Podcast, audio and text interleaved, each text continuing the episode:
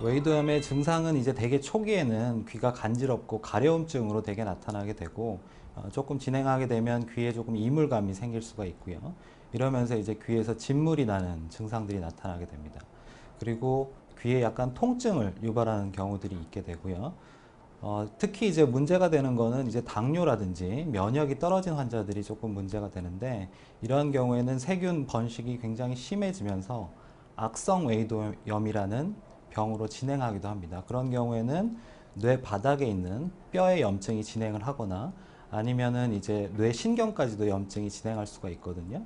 그런 경우에는 이제 생명을 위협하는 질환이 될 수도 있습니다. 근데 대부분 건강한 사람들은 그렇게 진행을 하지는 않기 때문에 어, 크게 염려하실 필요는 없지만 면역력이 떨어져 있는 분들은 외이도염도 굉장히 심각한 질환으로 발전할 가능성이 있습니다.